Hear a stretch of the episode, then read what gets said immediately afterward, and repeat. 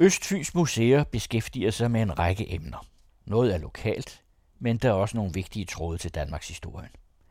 Museets direktør Erland Porsmose fortæller til den anden radios Henrik Moral. Østfyns museer er jo en selvejende institution, som dækker, kan man sige, hele kulturarvsarbejdet her på Østfyn, og det er så nærmere præcist i Kerteminde og Nyborg kommuner. Så er det et museum, der dækker meget bredt, fordi vi har en kulturhistorisk afdeling, som sørger for selvfølgelig, kan man sige, hele den lokale kulturhistorie, og som har et par gamle købmandsgårde også at udstille i, sådan som at det jo nu har været traditionen i Danmark tilbage fra nittenhundredetallets begyndelse. Og så har vi jo derudover en kunstafdeling, som hedder Johannes Larsen Museet, som er indrettet i og ved Alhed og Johannes Larsens hjem på Møllebakken i Kerteminde. Og det er et sted, hvor vi dels arbejder med arven tilbage fra Fynbomalerne. Det er Alhed og Johannes Larsen, det er Anna og Frits Syberg, det er Johannes Larsens søster, Christine Svane, Sigurd Svane, og hele den kreds af kunstnere, som nu hører til i den sammenhæng. Og så arbejder vi derop med relationen mellem kunst og natur, og det gør vi selvfølgelig både på den tid, men også helt op til i dag. Så har vi en arkæologisk afdeling, som dækker al arkæologien i de to kommuner. Derudover har et, et fantastisk udstillingssted ude i Vikingemuseet Ladby, som jo er Danmarks eneste skibsgrav, hvor en konge fra vikingetiden er blevet begravet med et fyrstligt udstyr. Hans hunde og elleve heste og mange andre ting. Og, og det der det helt fantastiske er, at man lod skibet ligge, som det lå, som man fandt det ved udgravningen. Så i dag kan man stadigvæk gå ned i en betonhal, der er opført oven over det her skib, så man kan faktisk stadigvæk gå ned og se hesteskeletterne ligge på deres plads, og se skibsnavlerne i skibet osv. For mig er det det tætteste, man kan komme på Egyptens pyramider i Danmark, at man simpelthen går så at sige direkte ind i vikingeverdenen. Så er der så et museum i tilknytning dertil også, hvor man viser vikingetidsfundene i sammenhængen. Og så har vi så endelig Nyborg Slot, og Nyborg Slot er jo selvfølgelig Dannehofslottet, der rækker tilbage til højmiddelalder. Det er anlagt der omkring år tolv hundrede, og det er jo så et slot, der bortset fra kongefløjen og den nederste del af vagtårnen, ja, så blev det jo overflødigt gjort i løbet af syttenhundredetallet og attenhundredetallet og revet ned for restens vedkommende.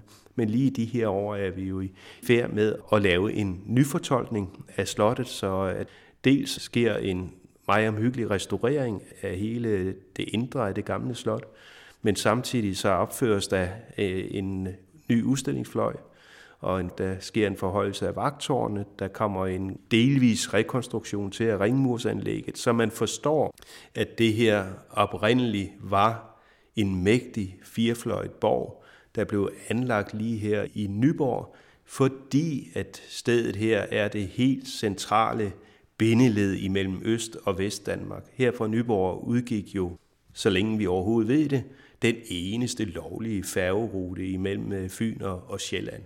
Og Storebælt er jo virkelig det, der adskiller vores land, og som man er nødt til at binde sammen, hvis man skal holde sammen på landet som sådan.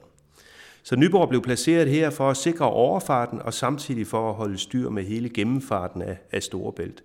Så derfor skulle borgen og byen opføres omkring år tolv hundrede. Og den blev opført i et flot samlet greb, som man stadigvæk kan opleve, sådan at det ikke alene var en borg, men det var også en by, der var omgivet af en voldgrav fra starten, og det var en by, som skulle have sin vandforsyning langvejs fra, for der var ikke noget vand herude på Lerholmene ud mod fjorden. Så man lavede et sindrigt kanalsystem på en fem kilometer længde for at skaffe sig vand inden fra Vindingeå herinde i baglandet. Og det fungerer faktisk endnu, sådan som øh, ingeniørerne fra Kong Valdemar Sejr, som der har været, sådan som de her utænkt systemet, der fungerer det faktisk endnu med vand fra Kulåb sluse, som det hedder, igennem en kanal og ind til Julebjerg og videre gennem et kanalsystem ind til voldgravene. Og det betyder jo, at Slotssøen og voldgravene her omkring Nyborg er ikke grønne og forsumpede, fordi det er faktisk en å, man har lagt om. Så derfor har man så også kunne bruge vandet til ferskvandsforsyning, ligesom man har brugt den til mølledrift og til forsvarsformål osv. Så det er Nyborg, som så under Christian den tredje får en mægtig, kan man sige, nyt lag der bliver lagt på med dyrehaver, turneringspladsen og processionspladsen og landport og alt, hvad der nu hører sig til. Og, og det gjorde den jo så, fordi at Nyborg så under reformationen på ny også fik en, en mægtig rolle i Danmarkshistorien. Så der er ligesom det centrale sted, Nyborg Slot og Nyborg by, som er et samlet greb, det har ligesom haft to store formål, eller to store perioder i, i Danmarkshistorien. Det ene, det var perioden jo i middelalderen, hvor Danehoffet jo lovfæstet fra tolv hundrede-tallet og ind i fjorten hundrede-tallet skulle samles hver år netop på Nyborg Slot, og hvor kongen skulle forhandle nye love med Danehoffet, og, og hvor man skulle sidde højesteret over, hvad der nu var af problemer. Så det er den ene store periode, og det var jo den periode, hvor landets første grundlov, håndfæstning af tolv toogfirs, at den blev vedtaget herovre i Dannehofsalen. Og den anden store periode, som sagt, det var så reformationen, hvor man kan sige, at den næste store grundlovsperiode, der fører frem til den nye kristne stat, frem for det gamle rejsekongedømme med Danehof og så videre, og katolsk kirke og sådan, at den nye kristne stat, den fik jo så sin nye grundlov, også herover på Nyborg Slot i femten niogtredive med det, der dengang hed Den Rette Ordinans, som er sådan et, et helt bogværk. Det er de hovedperioder, som vi koncentrerer os om, også i vores udstillinger og vores forskning omkring Nyborg Slot. Men lige nu er det jo, som man kan se, en kæmpe byggeplads, fordi at vi så har et, et stort projekt løbende, som skal stå færdig sidst i to tusind og tyve, om tre år altså, hvor man vil kunne komme ind og se det nyrestaurerede slot med forhåbentlig nogle meget spændende udstillinger, som netop fortæller historien om, hvad var det, der skete i de her rum, de vigtigste begivenheder, som så i, i virkeligheden er en vandring igennem fire hundrede års Danmarks historie. Og så vil der være altså en ny udstillingsfløj, og så vil der der være temaudstillinger, der viser, hvad den tid så egentlig betyder i forhold til os i dag. For eksempel så er tolv toogfirs-grundloven og reformationen jo begge to optaget på den danske demokratikanon. Og det er jo rart, men, men hvor mange ved egentlig, hvorfor at de er det, og om det nu egentlig giver nogen mening, at de står der i forhold til vores opfattelse af demokrati. Så det er sådan nogle ting, at vi vil belyse i, i den nye udstillingsfløj. Tage tingene med op til, til nutiden. Så man vil både kunne komme i en vandring fra tolv hundrede-tallet, tretten hundrede-tallet, fjorten hundrede-tallet, femten hundrede-tallet over i den gamle kongefløj, der står der nu. Og så vil man få, så at sige, lidt at tænke over omkring, hvad betyder det egentlig for vores måde at tænke på i, i dag. Nu taler du om formidling. Ja. Men bag ved det, der ligger der så sådan noget forskning. Det gør der, og det er jo sådan, at for overhovedet at kunne formidle den her historie, så må man selvfølgelig vide meget nøje, hvad er det så egentlig for en historie, der skal formidles? Hvad er det egentlig, der er sket her på stedet? Og der er det kendetegnende for Østfyns museer, at vi forsker meget, og vi udgiver jo faktisk også jævnt hen en otte, ti, tolv bogværker om året, udover hvad der så kommer ud i artikler og sager og sådan. Og det er fordi, at vi hele tiden forsøger at skabe grundlaget for at lave nye udstillinger. Men vi ser også på forskning og formidling på den måde, sådan at meget ofte er det jo formidlingen, der genererer de der mere præcise spørgsmål, når vi bliver konfronteret med publikums reaktioner, eller når vi selv står og siger, det ved vi da egentlig ikke noget om. Hvorfor ved vi ikke noget om det? Det var da ellers spændende at vide om. Så det er sådan en cirkelbevægelse mellem formidling og, og forskning. Men det betyder så også, at vi lægger meget vægt på, at den forskning, vi laver, at den er relevant for de her forskellige emner, som vi dækker. Hvad enten det er vores kunstafdeling på Johannes Larsen Museet, eller det er Vikingemuseet Ladby, eller, eller det er Nyborg Slot, eller, eller det er vores kulturhistoriske afdeling, som arbejder for eksempel med historiske huse i Kerteminde, eller med en kulturmasterplan for Nyborgs udvikling og sådan noget. Så er det vigtigt, at det er relevant i vores ansvarsområde, og det kan omsættes formidlingsmæssigt for os. Man kunne jo forestille sig, at man sad her og og forskede i indianerstammer i Mexico måske. Og det kunne der siges meget fornuftigt om, vil jeg tro. Men der har vi lagt den linje, at det er meget vigtigt, at det vi forsker i og udgiver, at det har en direkte relevans for den institution, vi er, for den formidling, vi gerne vil præstere, og, og for de mennesker, som jo omgiver os, som en del af lokalsamfundet, og som jo er vores kernekunder, og også, også gerne vores ambassadører. Vi har jo museumsforeninger, faktisk både i, i Nyborg og Kerteminde Kommune, og de kører stadigvæk separat, men dog koordineret. Og der er jo altså øh, cirka tre tusind fem hundrede medlemmer af dem i de to foreninger, så tre tusind fem hundrede medlemmer er mange.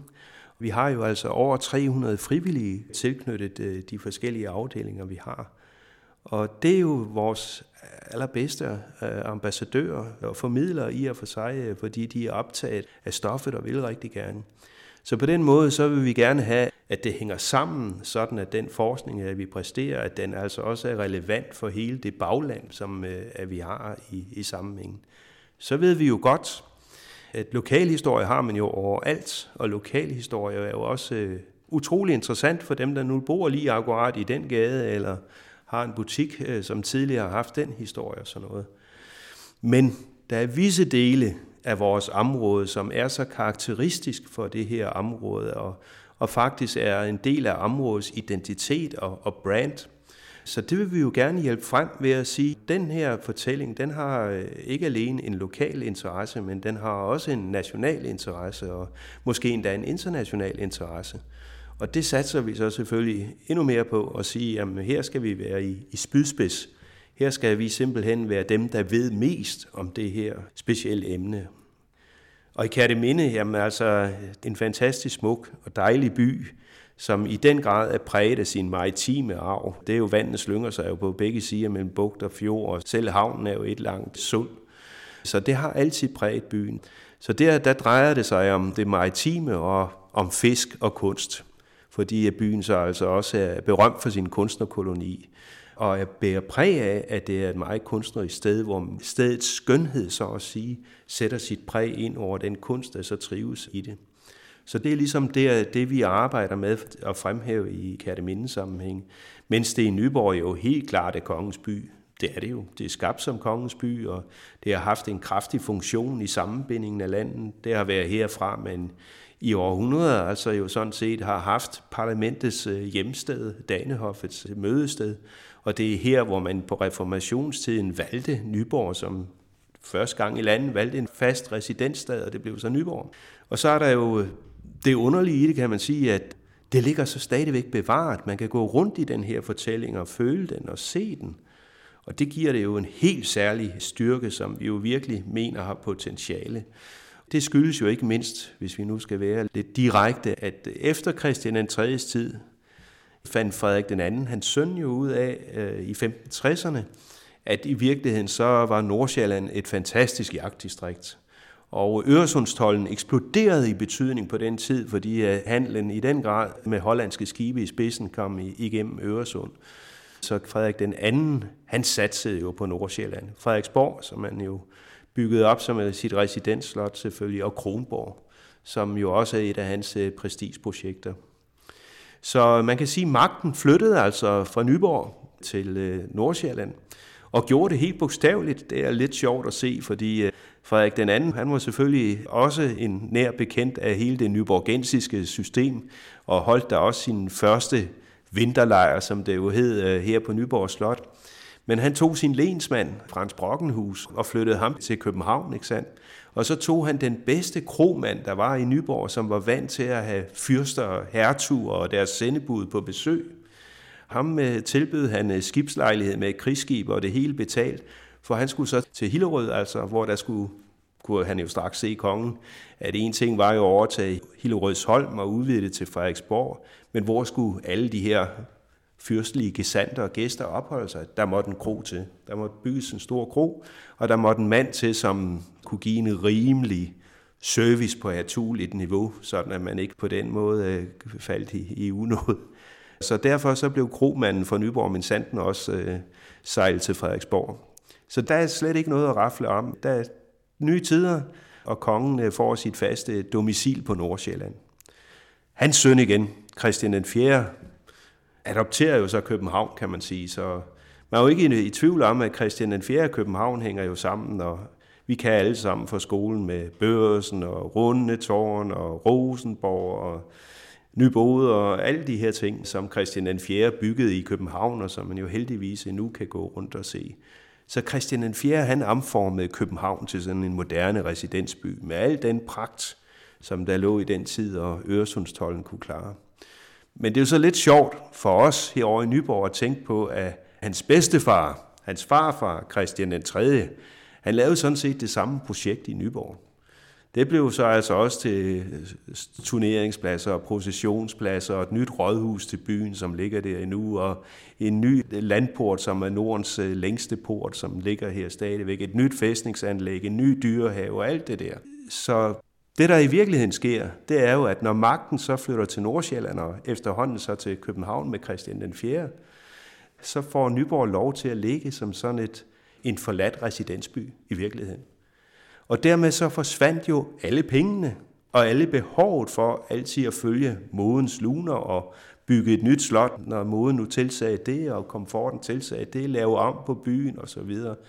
Så derfor så er det så underligt, at man i Nyborg stadigvæk kan gå rundt i Christian den tredjes by og se alle de steder, som han sådan set anlagde. Det kan man sige er et, et stort held, trods alt, fordi det giver sådan et aftryk af, ikke alene hvad det var for en middelalderby, Valdemar Sejr anlagde med borg og by, som er sluttet hele, men også hvad det krævede på reformationstiden at lave sådan noget om til et topmoderne anlæg, som der jo faktisk kom mange tilrejsende, helt nede fra Sachsen i øvrigt, for at se, hvordan man egentlig burde indrette sådan noget. Så det er sådan set, kan man sige, hemmeligheden bag det, vi, vi laver også med kulturarvsmasterplanen, som vi laver nu i et samarbejde med Nyborg Kommune. Det er egentlig at sige, at det greb, og det, at det er bevaret med de lag i byen, det er så stor en værdi, at det vil vi gerne sørge for, at det ikke skæmmes eller ødelægges af nye initiativer, men at man tværtimod værner om og tydeliggør det. Det er også derfor, at vi arbejder i øjeblikket på en, en ansøgning til tentativlisten, til verdensarvslisten, som jo nu er åbnet det, af Kulturministeriet. Og det er selvfølgelig for at sige, at, at kunne vi opnå også at komme ind i det system, så vil vi ikke alene have opnået en stor interesse for kulturturisternes side, og de er jo i støt stigning. Men vi ville oven i købet skabe et virkelig stærkt fundament for, at den her rige kulturarv, vi har, at den også bliver bevaret om hundrede og to og tre hundrede år. Så det er jo set fra et kulturarvsmenneskes synspunkt ikke så ringe endda. Udsendelsen var tilrettelagt af Henrik Moral og er en del af serien Museer skaber viden. På Den Anden Radios hjemmeside kan I finde flere udsendelser fra Østfyns museer, og senere i denne uges programflade kan I høre en udsendelse specielt om Nyborg Slot.